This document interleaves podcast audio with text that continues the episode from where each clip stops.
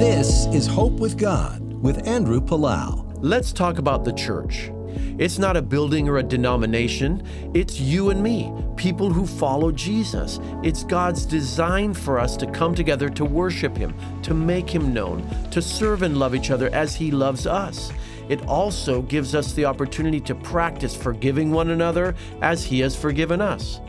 When you attend a church, you'll find a lot of heartache and a lot of people who are broken. Together, you get to journey toward God. As we work out what God requires of us, we get to express grace to one another.